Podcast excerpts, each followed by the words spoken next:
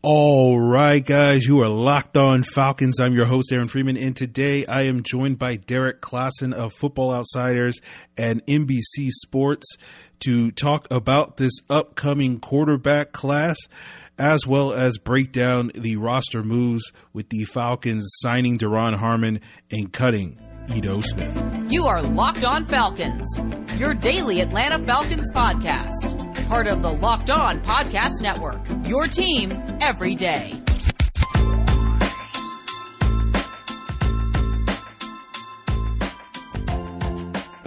So, guys, you know me. I'm Aaron Freeman. Been covering the Falcons for many years, formerly at FalcFans.com. RIP, still going strong. However, on Twitter at FalcFans, and of course, the host of this illustrious Locked On Falcons podcast, your daily Atlanta Falcons podcast, right here on the Locked On Podcast Network, your team every day. In today's episode of Locked On Falcons, I am joined by Derrik Klassen. Uh, he writes about football for Football Outsiders. He writes for NBC Sports Edge. Uh, he does a lot of stuff with quarterback T- you can tell by the fact that his Twitter handle is QB Klass, uh, Q B K L A S S, um, play off of his last name for those that don't know.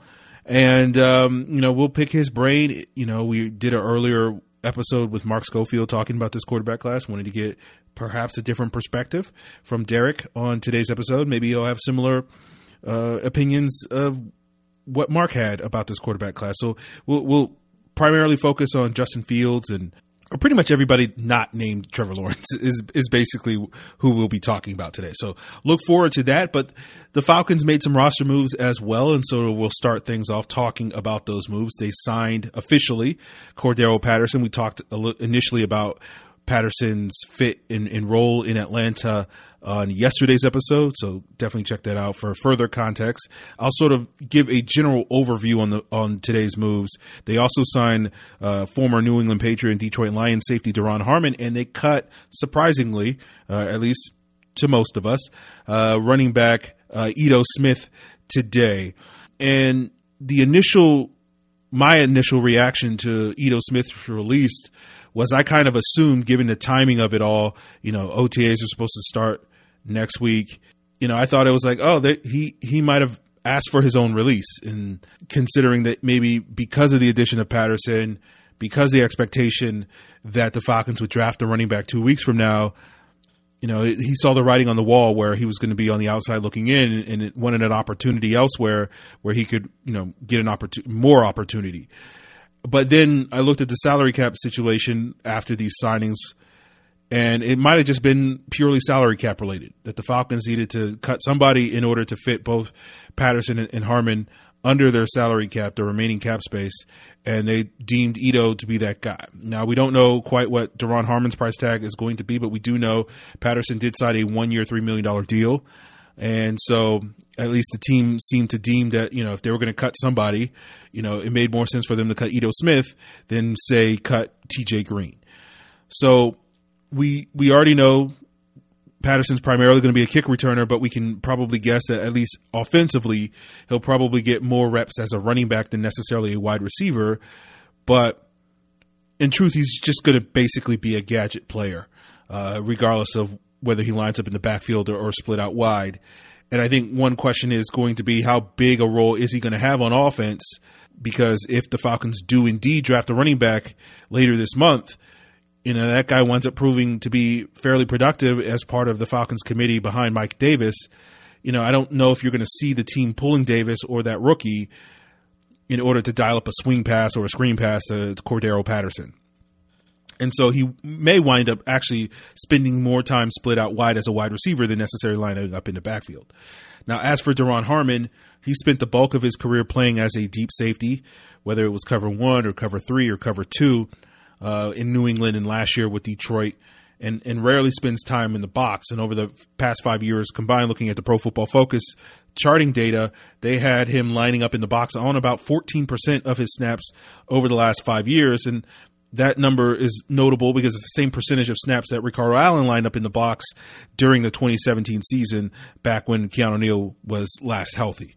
Um, so that's sort of telling you how you know how often Harmon's responsibilities are on the deep half of the field, similar to what Allen was when he was basically that single high safety, and that's meaningful because when we talked about the Falcons signing Erik Harris last month, the other safety that they've added this offseason, you know, I noted that Harris I thought was better playing closer to the line of scrimmage. So rather than having two interchangeable safeties that would help this team sort of disguise their coverages and mix up their coverages, they now seem to have in Harris and Harmon more complementary safeties, which is fine, but it does suggest that maybe you'll see them deploy more middle of the field close, cover one, cover three type of coverage shells that we've grown more used to under the Dan Quinn era than necessarily the middle of the field open, two high, split safety coverages favored by and popularized by Vic Fangio and and Brandon Staley these last couple of years that I believe that the rest of the NFL is moving towards.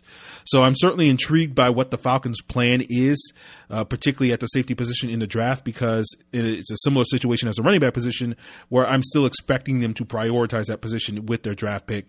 But instead of drafting two safeties like I kind of previously expected them to do before the Harmon signing, now I think they could, at least in theory, get away with only drafting one. So I'll be curious to see how that type of guy profiles for them because Harmon you know, has spent the bulk of his career in New England, eight, you know, seven seasons in New England, basically being the third safety there. He played deep in New England's defenses, while you had a guy like Patrick Chung playing more up in the box and being that tight end eraser. And Devin McCourty was more that sort of versatile, interchangeable guy that would play deep. He play in the box, he play in the slot, he, he'd do all the things that they needed him to do, and the Patriots would move him around, given whatever role, given whatever game plan that they would have in that given week. And you kind of saw a similar dynamic with how Dean Pees deployed his three safety looks in Tennessee, especially in 2019 after they drafted Amani Hooker, where Amani Hooker was playing deep. Vaccaro, Kenny Vaccaro was more of that box guy, and Kevin Byard was more of that versatile Devin McCourty type that would play in the box, would play deep all over the place. So I'll be curious to see if the Falcons still are looking to add more of that Kevin Byard, uh, Devin McCourty type of player in the draft. Now, as for Ito Smith, you know, he's going to be like probably several players that the Falcons have drafted over the last couple of years that are going to be on the bubble entering training camp, and others include Kendall Sheffield and Isaiah Oliver and Deadrin Senat, among others. And I think the case for why you want to keep those guys at least through training camp, um, rather than cutting them at this point in time in the offseason, is because even if they do wind up being part of the team's final cuts come August or September, you know, you would at least have a chance that maybe someone would want to trade for them, you know, whether that's trading a player for a player or a late round conditional draft pick or something like that. So the idea of sort of keeping them on in training camp, even if they're on the outside looking in from a roster standpoint, you know, there is still some value that you may be able to get an asset for them down the road should you keep them on the roster. So, uh, unfortunately, the Falcons won't be able to get that from Ito Smith. Um, you know, the cap space that they're saving isn't a whole lot at least if you're me, you maybe start the question a little bit whether or not you see the value in the Falcons dedicating so much cap space to players like Cordarrelle Patterson and, and Lee Smith in particular, who are now the two most expensive uh, additions that they have made. Uh, this all well, no, Mike Davis is a little bit more expensive than Lee Smith because of Lee Smith's pay cut, but you know, one in three now. Patterson is the most expensive addition with his three million, and Lee Smith is third with one point eight million. And so you have a combined four point eight million dollars in cap space that those two guys are taking up this year. And as I've said before, in, in a vacuum, I think those players are perfectly fine. But you do wonder, could you have gotten similar players for cheaper? And you know you can make the argument that you're spending roughly three million dollars more in cap space than you probably would normally need to to have a kick returner and a blocking tight end, two roles that a lot of teams would rather deploy players that are closing uh, that are making closer to minimum salaries. And that's not me bashing these moves. I just wonder if like eight months from now we're going to look back and say, you know, that extra three million dollars, given this team's sort of tight wallet, was worth it, right? Because at least kick returner and blocking tight end, at least to some teams, would be considered luxury positions, uh, where a lot of teams would be willing to settle for replacement level players at, uh, and, and rather use the money to bolster quote unquote more important positions, you know, and, and the Falcons have largely settled for replacement level players at those positions these last couple of seasons under Dan Quinn. And again, you can maybe argue that maybe the team would have been better if they hadn't done that and were a little bit more willing to invest more money, maybe not draft picks, but more money into those positions uh, these last couple of years. So that's certainly something worthy of debate, I guess. Um, but you know, all I'm saying is, you know, it'll be interesting to see if this new regime, you know, if it pays off for them, given that they've apparently designated these to be much more important roles, at least based off of their dollars uh, on the roster than than what you would normally expect from a lot of other teams. So with Patterson, I, I think it definitely it's understandable why they would place a premium on him just because of he's one of the best kick returners ever in NFL history. And you can certainly make an argument that Lee Smith, who's made a, a, name for himself over the last decade as one of the top blocking tight ends in the biz, you know, that makes sense as well. But I just find it interesting that these aren't, again, areas uh, where the Falcons felt as necessary as most teams would to try to cut corners and, and pinch pennies. So again, not complaining about the moves. I just think it's an interesting set of choices, and I'll certainly be curious to see if it winds up paying off in the end. You know, I just have questions, but at least we did get one answer back when at the end of March when we were discussing Deion Jones restructuring his contract and the four million dollars in cap space that they freed up, whether or not the team was going to use that as sort of a down payment to eventually getting their rookie signed or whether they're going to use that $4 million to sign additional players before the draft. And we got our answer because they've basically used up all that money to sign Steven Means, Jonathan Ballard, uh, Patterson, and Harmon now. Um, so we got that answer. So that's what I'll say. You know, I'll probably have additional thoughts on these moves probably Monday after I watch a little bit more film on these guys over the weekend. And obviously, hopefully, we'll get a little bit more information on exactly how much it cost us to sign Harmon.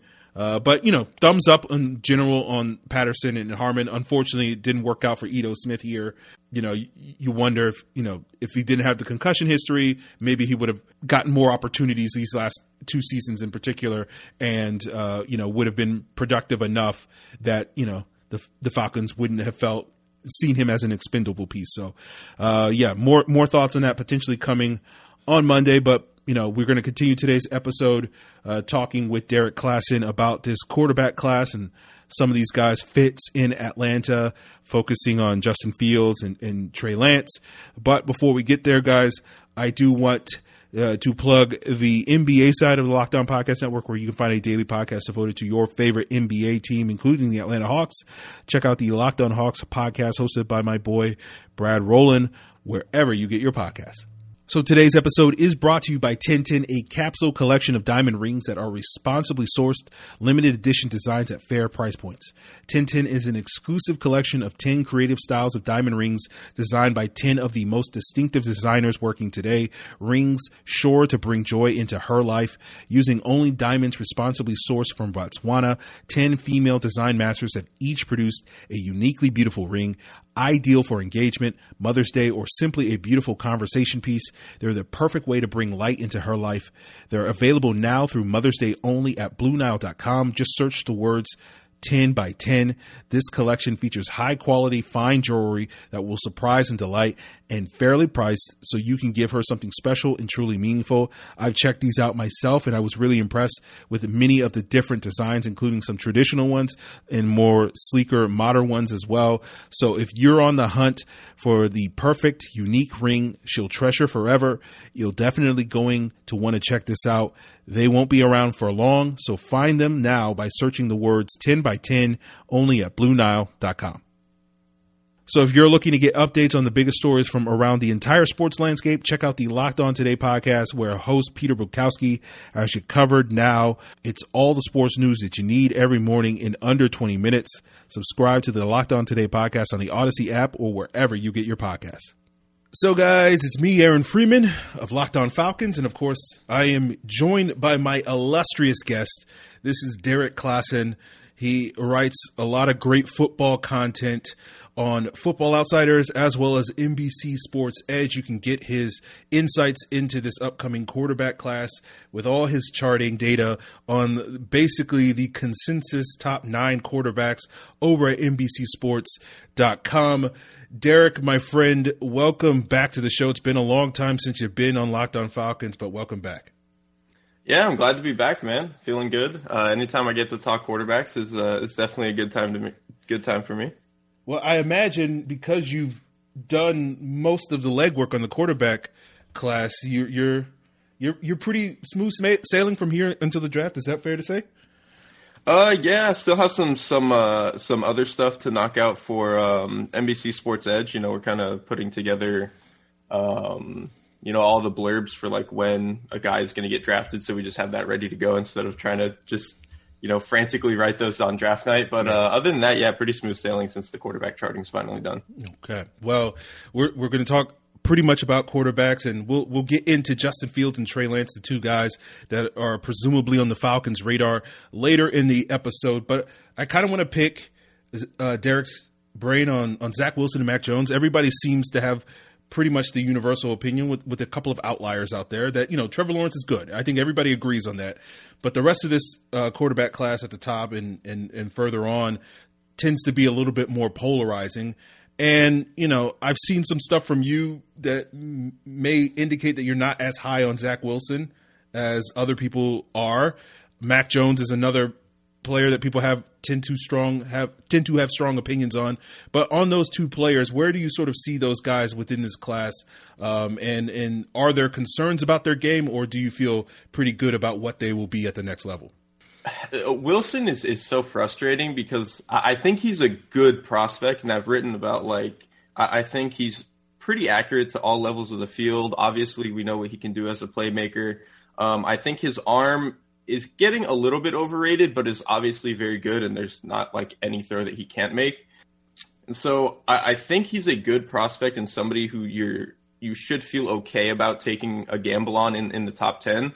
But the fact that he's kind of getting pushed up into this like great category where he's like, yeah, the Jets absolutely have to take him. I, I think that's insane to me because I think there's a lot about his profile that feels like it's a gamble instead of a sure thing. Like, um, I think his processing is extremely up and down, and you saw that more in 2019 when you know he was playing real defenses instead of getting to play North Alabama and Arkansas State or whoever he was playing um, last season. Um, and like that, that inconsistent processing didn't hurt him as much in 2020 because obviously they were such a talent advantage, especially in terms of like their offensive line. Like he got just these unbelievably clean pockets all the time. So he was kind of getting to play a different game and that wasn't hurting him as much as I think it's going to in the NFL. Um, he's also had issues, um, like a bunch of different injury issues. I think he had surgery on his shoulder. So like that's kind of a concern moving forward. So to me, there's just a lot of stuff that I, I think he's a good prospect, but kind of moves him down into more of like a, a nice gamble in the top 10 instead of this surefire thing. Um, Mac Jones, kind of in the same category in the sense that it seems like he's getting pushed up like one tier from what he actually is. I think he's like a fine prospect that you feel comfortable taking like um, where Drew Lock got drafted, where Derek Carr got drafted, uh, Andy Dalton, kind of like the the early parts of round two is kind of where I feel like you should be taking Mac Jones, but it seems like he's getting a bump into the top ten, which I think is is a little bit too rich for me because the ceiling on his game is just. I mean, even if everything goes right, he's basically like uh, Kirk Cousins at best, maybe like a watered down Matt Ryan. And to me, if you're spending a top 10 pick on that, you are completely wasting your resources. Now, with Mac Jones specifically, there were sometimes I watched him and I said, okay, I see why people like him because I think there are some plays, there are some games where he does look similar to what Joe Burrow looked like last year at LSU. I don't think he's as good as Joe Burrow, but do you feel like it's fair to say that if if Mac Jones wasn't in this particular draft class that he would be considered much more of that sort of top five pick that a lot of people are now billing him as as a, as a possibility? Um, just in terms of like people always being scared about quarterback scarcity, maybe. Like I think just if if there were a class where there was only maybe one other true first round guy instead of the four that we have this year, then maybe he would be like consistently billed as a first round guy. But I think, I mean, to me, I just don't think I mean, even you said this. I don't think he's quite as good as Burrow was for a number of reasons. Um, I don't think he's near as good a playmaker or nearly athletic as athletic as Joe Burrow was, both in and out of the pocket. Because um, like Joe Burrow, his movements inside the pocket, mm-hmm. he, he's really explosive, um, especially for a guy his size. Um, doesn't have the crazy four four high end speed, but uh, within the pocket, Burrow was so good at making guys miss and understanding where space was. And Jones doesn't really have that to the same degree. Um, and I don't think, I mean, Jones is very accurate, but I don't think he's quite as special as Burrow was in that department, especially with the tight window throws. I know PFF has said like, even in just their last seasons, Joe Burrow nailed like 60 more tight window throws, which obviously there weren't that many to be had in the Alabama offense considering how good they were. yeah. But I think it's just crazy how much, you know, how more, how much more often Joe Burrow was able to make that happen. So I think the only reason he would ever get pushed up is in terms of scarcity. So, like you said, maybe in a class where there was only one other legit guy, I would get why he's getting top 10 hype. But when there's so many other options in this class, I just don't understand it. And we're going to talk about those other options, uh, starting with Justin Fields, uh, uh, coming up here with Derrik Klassen of Football Outsiders and NBC Sports. But before we get there, since we're speaking of options, maybe you want to check out the great options or rather flavors over at builtbar.com, the home of the best tasting protein bar out there on the market. Built bars contain 100% real chocolate, so they taste just like a candy bar. They come in great flavors like coconut almond, peanut butter, cherry barcia, lemon almond cheesecake, cookies and cream, caramel brownie, and so much more. And built bars, they're not just tasty, they're healthy too. They're low in sugar, low in calories, high in protein, high in fiber. I like using them as low calorie meal replacements for breakfast and lunch. You can use them to give yourself an energy boost post or pre workout, however you want. Just head over to builtbar.com, use the promo code LOCKED15 and you'll get 15% off your next order. That's promo code LOCKED15 for 15% off your next order at builtbar.com. Now, BetOnline is the fastest and easiest way to bet on all your sports action. And maybe you didn't get a chance to bet on the NFL, March Madness, or the Masters recently, but the NBA, NHL, NASCAR, FCS college football all in full swing. And of course, Major League Baseball is back and it's not just sports. BetOnline even covers awards, TV shows, and reality TV. Get real time updated odds and props on almost anything you can imagine, including the 2021 NFL draft, because BetOnline has you covered for all the news scores and odds It's the best way to place your bets and it's free to sign up. Head over to the website or use your mobile device to sign up today at betonline.ag. Use that promo code locked on to receive a 50% welcome bonus with your first deposit again. Sign up today at betonline.ag, promo code locked on, and you'll get your 50% welcome bonus. BetOnline, your online sportsbook experts.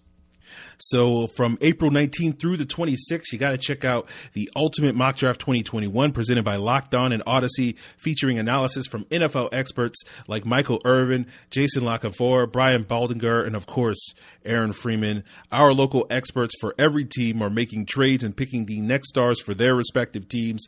Search the Ultimate Mock Draft 2021 on the new Audacy app or wherever you get your podcasts. Audacy is your home for all the sports, podcasts, music, and news that matter to you. That's Audacy, A U D A C Y. So Justin Fields obviously has been polarizing in some circles. It seems like the majority of people not involved with the NFL seem to think he is clearly QB2 in this draft class. At least the consensus seems to be that. Uh, it, it does seem like the NFL, at least if you just base it off of all the leaks that you get from anonymous scouts and, and various sources, etc., the NFL kind of sees him at QB4, QB5 in this year's draft class. I'm just curious from your perspective, looking at Justin Fields, what do you sort of value him in terms of a floor, his ceiling, his what type of quarterback in terms of his play style is going to be, and then you know gearing it specifically to the Falcons, what do you sort of see if he is a, a good fit in Atlanta? I mean, I think it, he he's so good that he should he is the type of player that is worthy of going first overall in any class that doesn't also happen to have Trevor Lawrence. Like in that sense, he kind of just got unlucky um, because I think in almost any class, basically after like the luck class, I think he's would be the best quarterback. Like I think he's just fantastic. He's the most accurate quarterback I've ever charted. I think all the stuff about the way he processes all the leaks that have come out about oh he can't process or he's late or he can't get to a second read it's all nonsense. Like, especially the idea that he can't get to his second read. I think there were plenty of times in that Ohio State offense where he was getting all the way to the backside of a concept and hitting it um, on time. I think the only way that the processing thing kind of shows up is that he has this tendency to he will hold out for concepts deeper down the field at the you know at the expense of not being able to get to his checkdowns. Um, and I think to me that's just I think that just speaks to his confidence and his arm talent that he knows like yeah I can kind of wait a half second on this because I know that if in that in that instance that it comes even a little bit open I'm going to be able to nail it. Um, and he's not really worried about, oh, if it doesn't come open, then I'm going to have to scramble. Okay, I mean, he can run a 4-4, so who cares? And he can just get outside the pocket and make plays, make plays there. So to me, like I said, I think I would take him first overall in any class that doesn't happen to have Lawrence. Um, and I think he would be fantastic in Atlanta, um, especially in the Arthur Smith system. I think, I, mean, to me, he's scheme proof. Um, but I think if the Arthur Smith offense looks similar to what it did in Tennessee, I think he would absolutely crush that. Now, with my watching of Justin Fields, and, and, I'll readily admit I have not watched nearly as much as these quarterbacks as you have. I've watched you know a handful of games for each of them. Um, for me, at least, when I w- watched Justin Fields, it did seem like he was you know a little bit more methodical um, in his processing, and, and due to some of the things that you said. And then when I compare him to some of these other quarterbacks in the class, it just didn't seem like Ohio State really was invested in giving him checkdowns on short stuff where it's like, see it. If it's not there, check it down. And I thought you see that with Wilson and Jones and, and Lawrence and even Lance as well.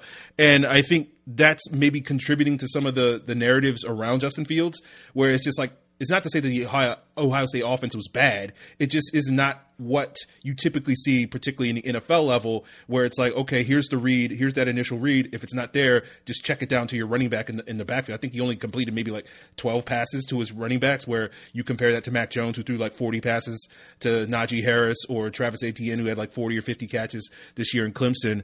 Um, you know, what are your thoughts on maybe the Ohio State offense not necessarily – showcasing his ability uh, to the degree that maybe a typical NFL offense would?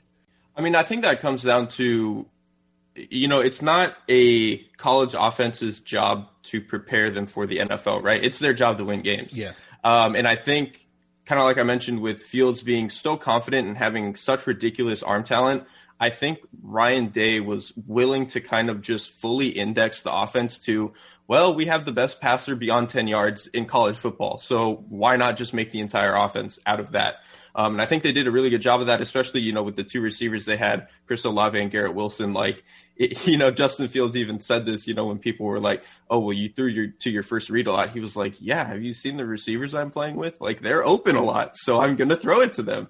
Um, and they, and a lot of the routes that they were running were beyond 10 yards. So, um, yeah, I think kind of like you said, it, it just kind of speaks to the offense really just indexing into that deep play style because that's what Justin Fields was good at.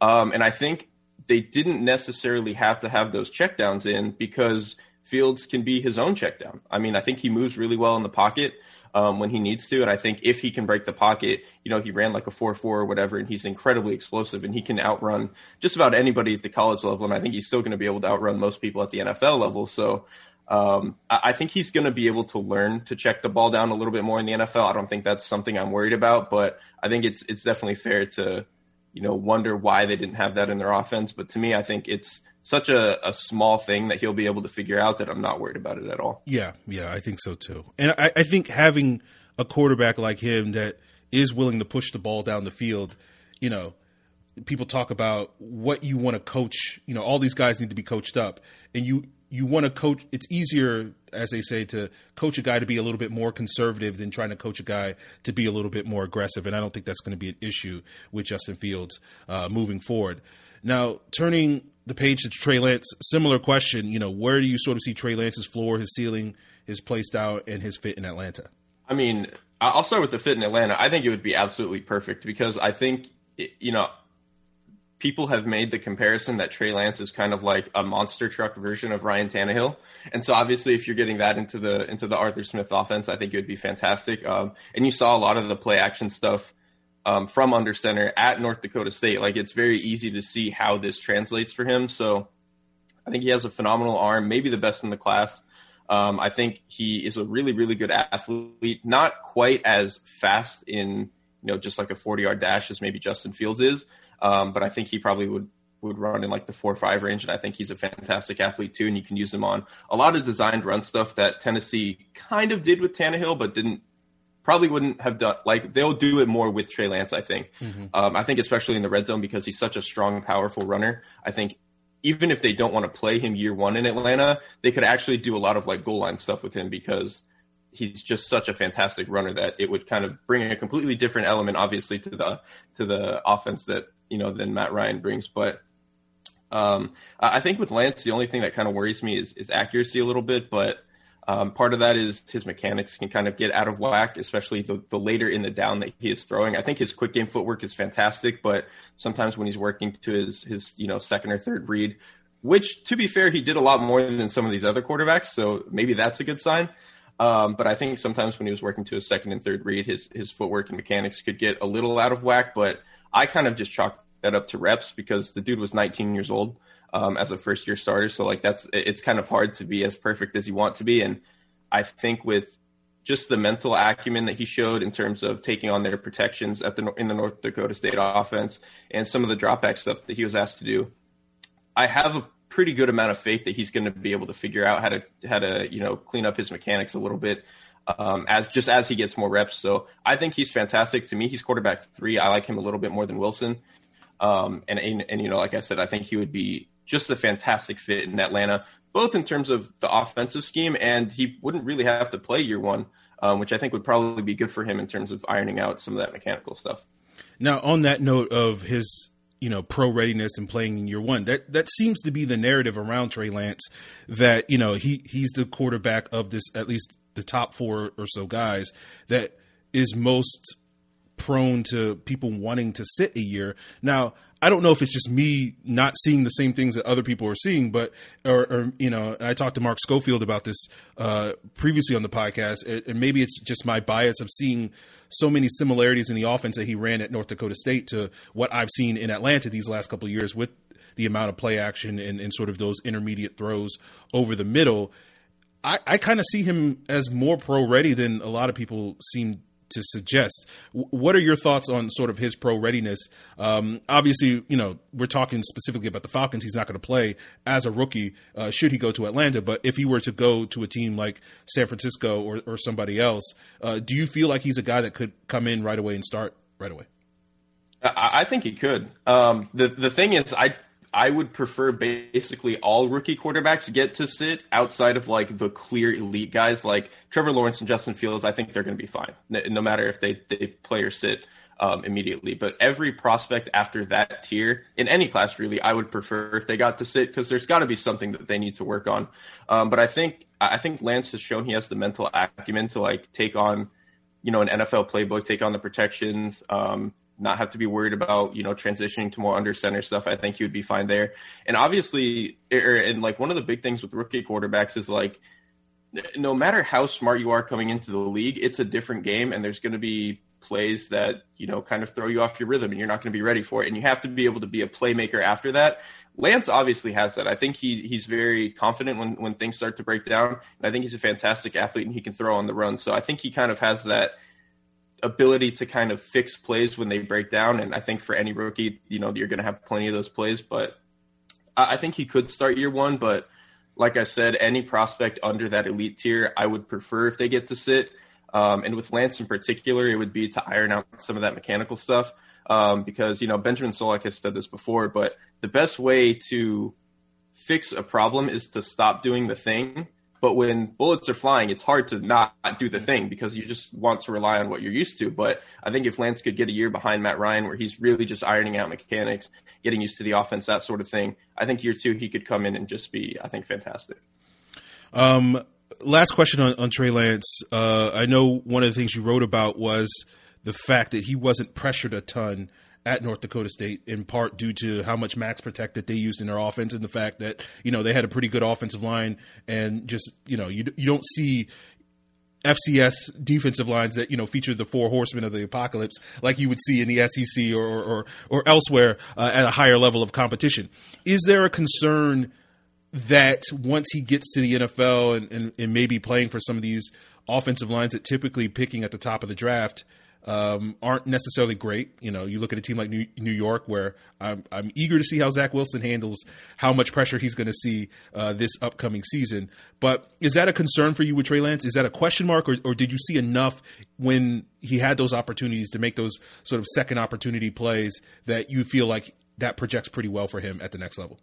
I mean, I think it's definitely fair to wonder if we got a good enough sample size on him doing that. I think that's completely fair because I think, you know, when I charted him, I think he was only pressured like 12 to 13% of the time, which was lower than basically everyone in the class. So completely fair criticism, but I, I think he, to me, he showed such good movement in the pocket and understanding how to tie his movement away from pass rushers into whatever his next progression was, I think for a 19 year old was just absolutely absurd. And like I've mentioned, sometimes he would have issues completing the throw after that. And hopefully just getting reps and getting more comfortable with mechanics, he could start to iron that out. But just to me, the fact that he already has like that baseline of understanding pocket movement and getting to his, you know, tying that to his next read, I think is outstanding. So I think he'll be personally fine. And then obviously when plays plays break down, like I said, I think you know he, he's a great athlete on film um, and has a good enough arm to throw outside.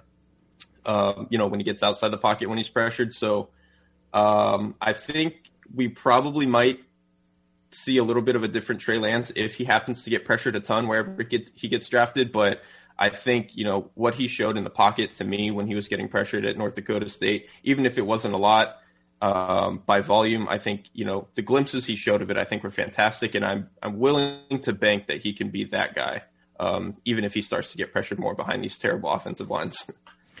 um, and you know, my last question for you is looking at you know we talked about several of the big five, and then there's sort of the next four, and that tends to be pretty consistently Kellen Mond, uh, Davis Mills, Kyle Trask, Jamie Newman. You know, which of these guys, and, and tailoring it specifically to the Falcons. Which of these guys do you feel like?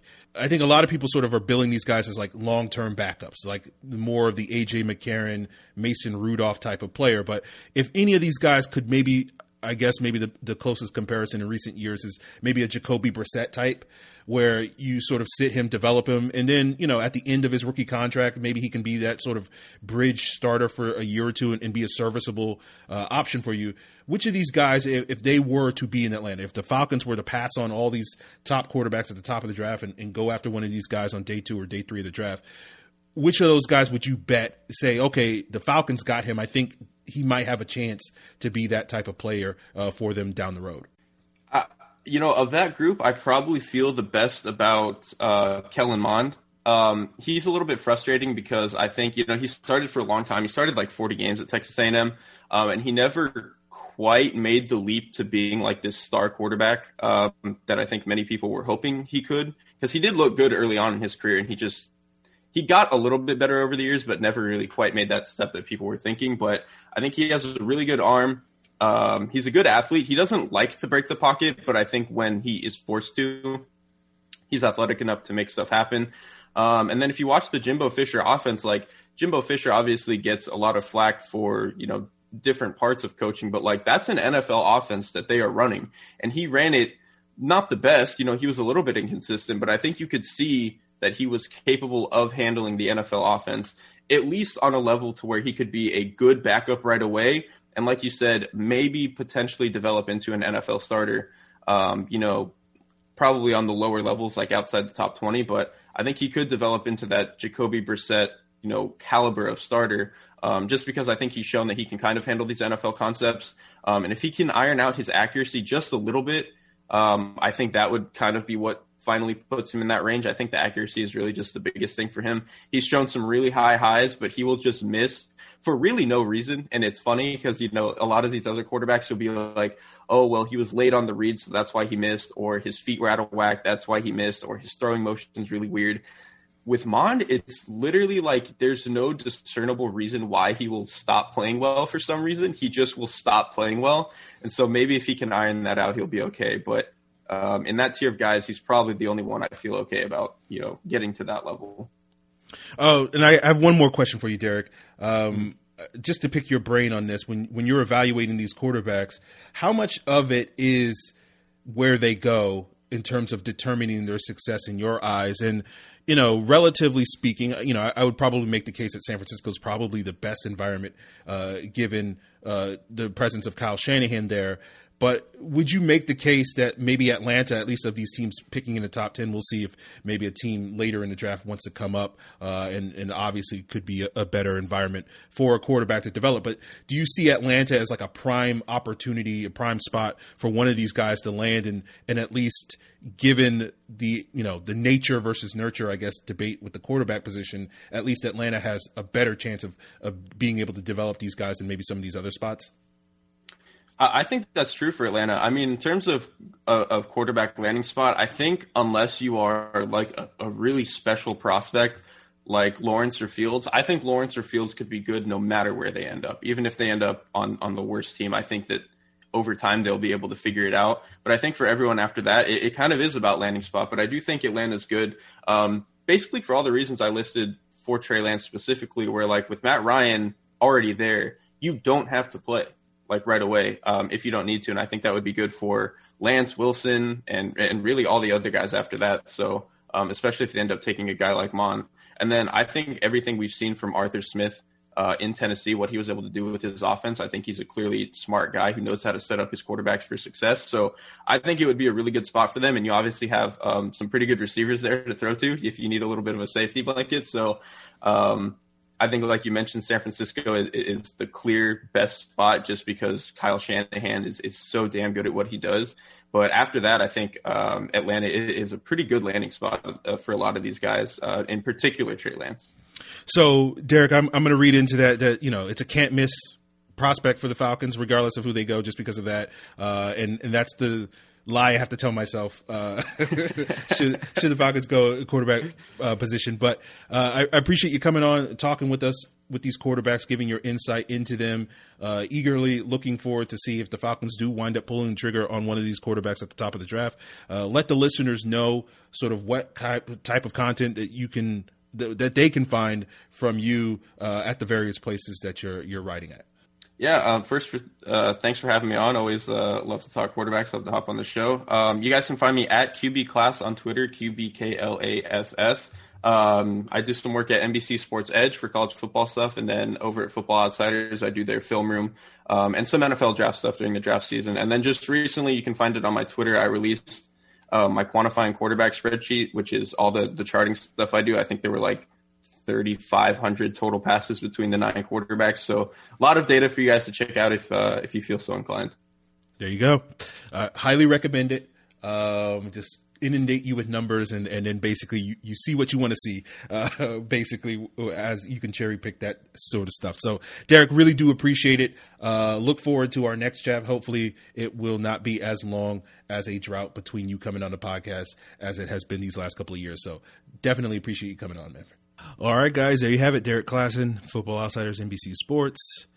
You know, big takeaways is, you know, people love Justin Fields. So we'll see if he's the guy there. The recent buzz, at least emerging on Thursday, is that he, he may be the favorite now at three over Mac Jones. We'll see, you know.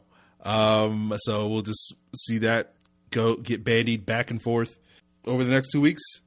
And we'll find out Thursday, April 29th around 8:45 p.m. Eastern time. So Monday, we got a mock draft Monday, mailbag Monday, and as I promised last week, you know, this is our second to last mock draft Monday, and so if you guys want to submit your mock drafts and have me uh, judge them, you know, criticize them, you know, crush them, whatever you whatever you you're looking for, of course you can submit those. You know, just put a screenshot if you want to uh, tag me on Locked On Falcons on either Twitter or Facebook, or you know you can do a screenshot or you know type it out, I guess, if you want. Um, for uh, the email address at lockedonfalcons at mail.com and, and whether you just want to do a Falcons one, you know, like a seven round Falcons one or a full all 32 team first round one, or you just want to project the first four picks in the draft, you know, I don't think that's particularly interesting, but like you know, if if that's what you want to do, then that's what you're going to do. So it, it's up to you. I, I, will give you the floor and the format of how you want to do that. So submit those over the weekend. Probably you know if you can get them in today or Saturday is the higher probability of me seeing them and talking about them since I record Monday's episode at some point on Sunday. But yeah, definitely uh, first come first serve. Obviously the, the better your chances of, of, getting it seen if you submit those over the weekend. And then of course we'll be uh, answering any listener questions that you have. In if even if you don't have a, um, mock draft that you want to submit and of course we'll sort of see what develops with the moves that the Falcons made uh, earlier today or yesterday, as most of you are listening to this, uh, and see if we get some more details on Duron Harmon and whatnot. And we got some more draft content coming for you next week as well. We're gonna start looking a, a little bit beyond the first round of the draft and, and maybe look at some running backs. Uh, in rounds two, three, four, or even later, uh, in terms of getting some insights from some folks about maybe a running back or two that may be a great fit in Atlanta, uh, comparable to how maybe Derrik believes Justin Fields or uh, Trey Lance are great fits in Atlanta. So that's what you have on deck for next week, guys. Appreciate it. Until then, have a great weekend.